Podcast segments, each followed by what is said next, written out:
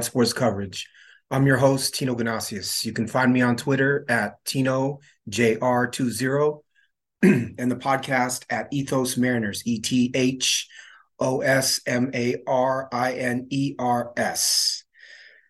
So today's podcast, we're going to be covering uh, Saturday's Mariners game. That was May 27th. Uh, it was the Pittsburgh Pirates visiting the Seattle Mariners. Pirates came into this game 26 and 24, Mariners 26 and 25. Uh, we'll cover this game, a little bit of play by play, talk a bit about Luis Castillo's success in this game. Uh, obviously, uh, Julio Rodriguez starting to hit the ball hard every single time at bat. And then the promised uh, deep dive into Gabe Speier that we did not cover on the last pod, we will uh, cover today. So, with that pitching matchup for Saturday's game was uh, Vince Velasquez, who was a well traveled, I guess you could call him a journeyman fastball slider pitcher, came up as a prospect with the Astros against Luis Castillo. Uh, the Mariners ended up winning this game. Uh, excuse me, wound up winning this game 5 0. Uh, Luis Castillo was vintage, um, amazing fabulous Luis Castillo in this game. A uh, couple of tweaks in his uh, approach and um, uh, location in this game that really uh, allowed him to excel. So the Mariners scored three in the first. Uh, they scored one in the second. They added one in the seventh, and this was more than enough, obviously, to win the game five nothing. Uh, in the top of the first, Luis Castillo surrendered a uh, single to Tucupita Marcano on a middle middle 96 mile an hour fastball. That was the first pitch of his game. Castillo surrendered no hits after that. So six innings of no hit ball outside of that single on the first pitch. Why was this first pitch to uh, Tucupita Marcano important?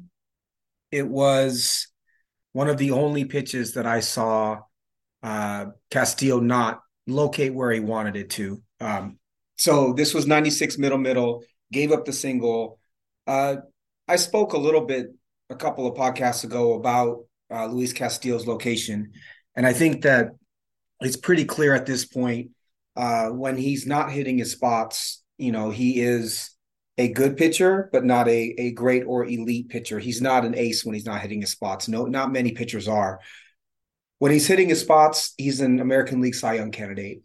And in this game on Saturday against the Pirates, he was certainly putting the ball um, really anywhere he wanted to. So he gave up that single to Tucupita Marcano. And from that point forward, he didn't surrender another hit. Um, one pitch that we've seen on uh, uh, Rob Friedman's pitch, pitching ninja was a strikeout or the strikeout pitch of Brian Hayes in the top of the fourth. Hayes, a right-handed batter, uh, has had some problems with launch angle and and hits the ball hard, but hasn't really hit for power as of yet in his career. Probably, I know this is uh, Nolan Arenado blasphemy, but he's probably the best defensive third baseman in the game. This pitch was uh, classified as a sinker because of its movement, but it was way up in the zone, 98.1 uh, miles an hour. And it was at the top of the zone, but it was way inside. It looked like it could have been, I don't know, six inches off the plate. And visually, it looked like a wiffle ball pitch. Uh, it had 17 inches of run, which is absolutely gross. And again, it was a pitch that uh, Pitching Ninja put up on Twitter. It looked like there were holes in the ball. It looked like uh, a video game in a lot of ways, but beautiful pitch to Hayes. I think it was a demonstration of the movement that Luis Castillo has on his pitches right now. Uh, pretty scary if you're a hitter to be facing that. In the sixth, uh, this was his final inning. Luis Castillo struck out Bryan Reynolds, who's a, a, pretty good ball player. You know, a player that the Mariners had talked about trying to trade for in the in the past uh, until he signed his extension with Pittsburgh this year. But he struck him out on a fastball that was up and out of the zone, but it was exactly where he wanted to locate it. You could tell by where Cal Raleigh set up that that was the location that that uh, uh, Castillo wanted it. So fastball up and out of the zone for strike three. Um, swinging strike three, and then he struck out uh, Carlos Santana on a 90 mile an hour changeup that was low and outside, but it started as a looking like a fastball on the low and outside corner and just dove away. Uh, throughout this game, his control was was absolutely impeccable. So Castillo ended up going six innings of one hit ball, two walks, 10 strikeouts. The interesting part to me was that, for one, his velocity on his fastball and his sinker was up. Um, on the fastball, it was up 1.3 miles an hour, and on the sinker, 1.4. So his fastball was averaging 97.2 in this game. Uh, his slider was down 0.3 miles an hour to average 85.6, which is still in anything above 84, 85 miles an hour with the slider is considered a very, very good pitch. Uh, if you can command it, it's very difficult for a hitter to adjust uh, to the to the movement. But the spin on the slider was also up 70 revolutions, and so he was throwing it about the same uh, at the same velocity, but with more spin, uh, giving it more movement.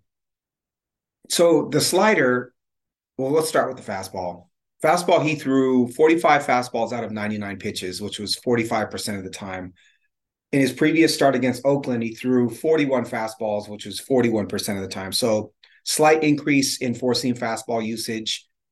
The slider, he threw 23 of them for 23%. But in his start against Oakland, it was 13 sliders, which was 13%. So 10% increase on the slider, 16 changeups. Previous game, it was 27. So uh, 11% increase on the, on the changeup. And then the sinker, he threw 15 of them. In the previous game, he threw 20. So as we've spoken about, when Castillo was a Cincinnati Red, he was primarily sinker slider. And much of the sinker or sinker uh, sinker slider changeup, and the sinker changeup usage was in theory to keep the ball in the park in Cincinnati because it's probably the the best hitters park in the game. Mariners tweaked his approach uh, last year and this year to add much more four seam fastball, much more slider, and I think he's a much better pitcher because of it.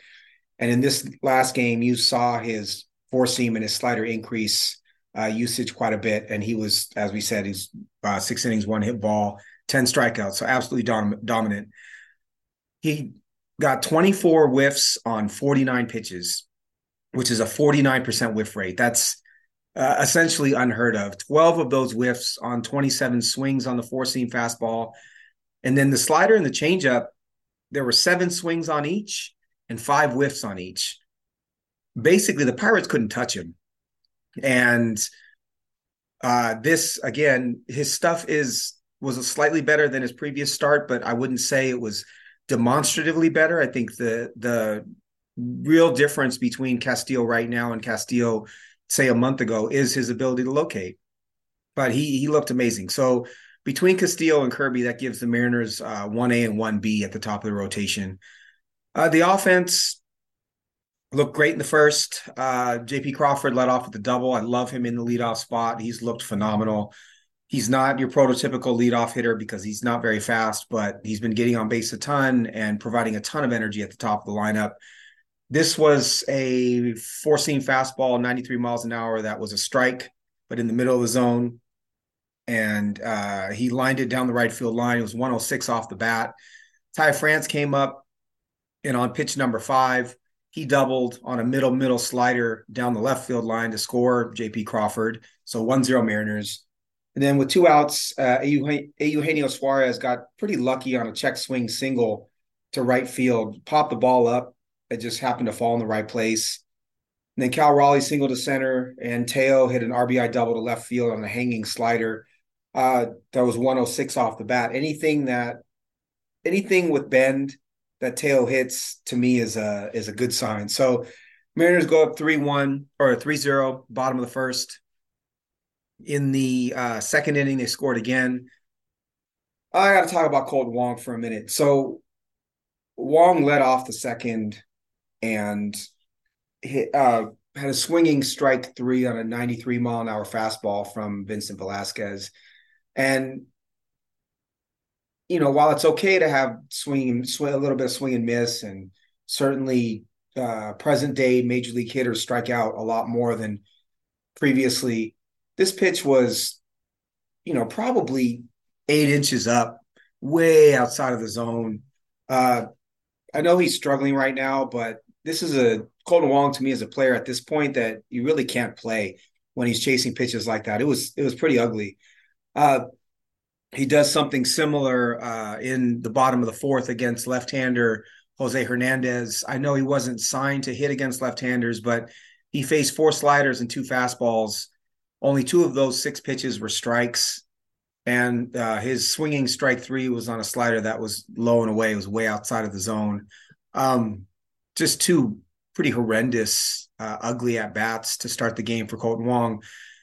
But after Wong came up in the bottom of the second, J.P. Crawford singled up the middle. Ty France uh, walked, and then Julio hit an RBI double on the second pitch he saw. Both were seam fastballs. He fouled off a middle middle fastball uh, for strike one, and then he got a 92 mile an hour fastball up and in. Uh, that was still a strike, and it was 109 off the bat. Julio's crushing the ball right now, and you know he's not elevating it quite the way we would want to see. Uh, he also a lot of the pitches that he's getting in the air or the the hits he's getting in the air are going to right center and right field, and you'd like to see him get out in front of it a little more. But boy, it's hard to complain about uh, how hot Julio is right now. So Julio had an RBI double, and then Jarred Kelenic struck out on an 82 mile an hour slider that was middle away. Eight pitch at bat. I consider that a, a very good at bat to see eight pitches, and then uh, Geno Suarez uh, struck out on a, on a slider that was hanging, but it was away. The offense uh, in the fourth, Julio lined just uh, one hit of note. Julio lined out on a slider to, to third. It was a great play by uh, uh, Brian Hayes. It was 102 off the bat, and the ex expected batting average, according to Baseball Savant, was uh, 610 on that batted ball. Uh, again, Brian Hayes, Gold Glove third baseman, but it's just proof that Julio is really hitting the crap out of everything. So bottom seven, uh, Julio single to left, 107 um, off the bat, off a slider. Both were low, but uh, in the middle of the zone strikes off of Dauri Moreta. Uh, he went to went to third, or excuse me, went to second um, on a stolen base, and then moved to third on the E two, and then Suarez uh, hit a fly ball to shallow center where Julio scored. He's originally called out, and then uh, on the review was called safe. So that's the scoring for the Mariners. Those are the five runs. Mariners had a bunch of relief pitchers come in to uh, to kind of mop up after after uh, Luis Castillo's brilliant six innings. Gabe Speier, who we'll talk about a little bit later, came in and pitched two thirds of an inning, gave up a hit, struck one out. Uh, Matt Brash, third of an inning, strikeout. Trevor Gott came in, one inning, two strikeouts, and then Justin Topa, one inning, one walk, three strikeouts. The Pirates are not an easy, not an easy out. Uh, Pirates have quite a few players that are playing well this year. I consider, you know, this isn't the Pirates of old. This isn't Luis Castillo facing the Athletics. The Pirates are a 500 team. Um, Bryan Reynolds is a legitimate major league bat. Uh, unfortunately, Oneil Cruz, who's their six seven uh, phenom shortstop, has been injured for the last couple of months. He would have been really fun to see here in Seattle, but uh, the lineup still is not bad at all. And for Castillo to dominate like this is uh, pretty outstanding, and I think a, a, really great sign of things to come. I can't say enough about Mariners pitching so far; they've been um, out of this world. So Gabe Speier came in. We talked about uh, doing a deep dive of Speier Uh, last pod, we didn't get to it. Certainly, we'll try to do this with one player uh, each pod, or one player every every couple of pods, just to to talk a little bit more about an individual Mariner. Uh, Gabe Speier was drafted, so he's 5'11", 200 pounds, uh, 28 years old, left-handed relief pitcher for the Mariners. Uh, it's been quite a uh, journey for him through the minors and, and majors uh, since he was drafted by the Red Sox in the 19th round, 563rd overall out of California in 2013. He was a high schooler then. Uh, so far this season, he's one and one with the 2.79 ERA, uh, 19 and a third inning, 16 hits, two walks, 17 Ks, and a 0.93 whip. Uh, those are pretty good numbers. And you know, one of the one of the perceived weaknesses of the Mariners coming into 2023 was their lack of uh, left-handed relief pitching. Now it's a little less important now than it used to be, uh, given that relief pitchers either have to end an inning or face uh, three batters before they can come out. Previously, we used to see left-handed relievers, you know, face one batter and be done. But uh, in the name of of speeding the game up and not having so many uh, pitching changes at the end of games, baseball changed this a few years ago. In any case, uh, Speier's been really uh, uh, a revelation for the Mariners so far this year, and I don't think it's it's fool's gold. Uh, in addition to the 2.79 ERA and the 0.93 WHIP, he struck out 23.6% of the batters he's faced, and he's only walked 2.8% of the batters he's faced. The walk rate is um, elite. Uh, when I'm looking in fantasy, when I'm looking for uh, both, well, primarily starters, but relievers too, uh, quite often uh, strikeout percentage minus walk percentage equaling 20% or greater is a very good place to start. Uh, what it demonstrates is the ability to strike batters out and obviously not walk a ton. Uh, Gabe Speier, his uh, K minus BB as of right now is 20.8%, which is, um, again, something that I look for in fantasy. He's also uh, his batted ball profile against is his ground ball rate is 59.6%, which is incredibly high. Um, because he has a high ground ball rate, you know, you could see more ground ball hits uh, than one may want, but and there's a lot of luck involved, and then positioning and infield range as far as whether that ground ball rate surrenders a lot of hits. But um, a high ground ball rate coupled with the high strikeout rate is a very good uh, a very good mix for a pitcher, and his almost sixty percent ground ball rate is phenomenal. Um, it also bodes well when you're bringing Gabe Speier in with the runner on first because you know he's more likely with that high ground ball rate to uh, uh, to get a double play. The swinging strike rate is 11.4% against Gabe Speier. That's not elite. I'd say that's pretty close to average for a starting pitcher, but that's not strikeouts are not necessarily his game. Uh so before we dig into some of his splits and his pitches, Speier was traded from the Red Sox to the Detroit Tigers with Yoenis Cespedes and Alex Wilson. Cespedes was a superstar for Rick Porcello uh, in 2014. Porcello at the time was considered a, a pretty valuable starting pitcher, uh, more of an innings eater, but he was a part of that trade. It should be said as well that by this point in time, Speier was seen already as a lefty reliever. So his value wasn't going to be tremendous. Uh, he started a total of 13 games in his career uh, since being drafted by the Red Sox in 2013. So again, by this point, it was up it was up in the air, but for the most part, he was considered a reliever. He's turned around and traded from uh, the Tigers to the Braves with a left-handed pitcher Ian Krol for Cameron Maybin, outfielder. And then again, about a month later, he was traded to the Diamondbacks with Shelby Miller for Ender Ender Inciarte, Aaron Blair, and uh, Dansby Swanson.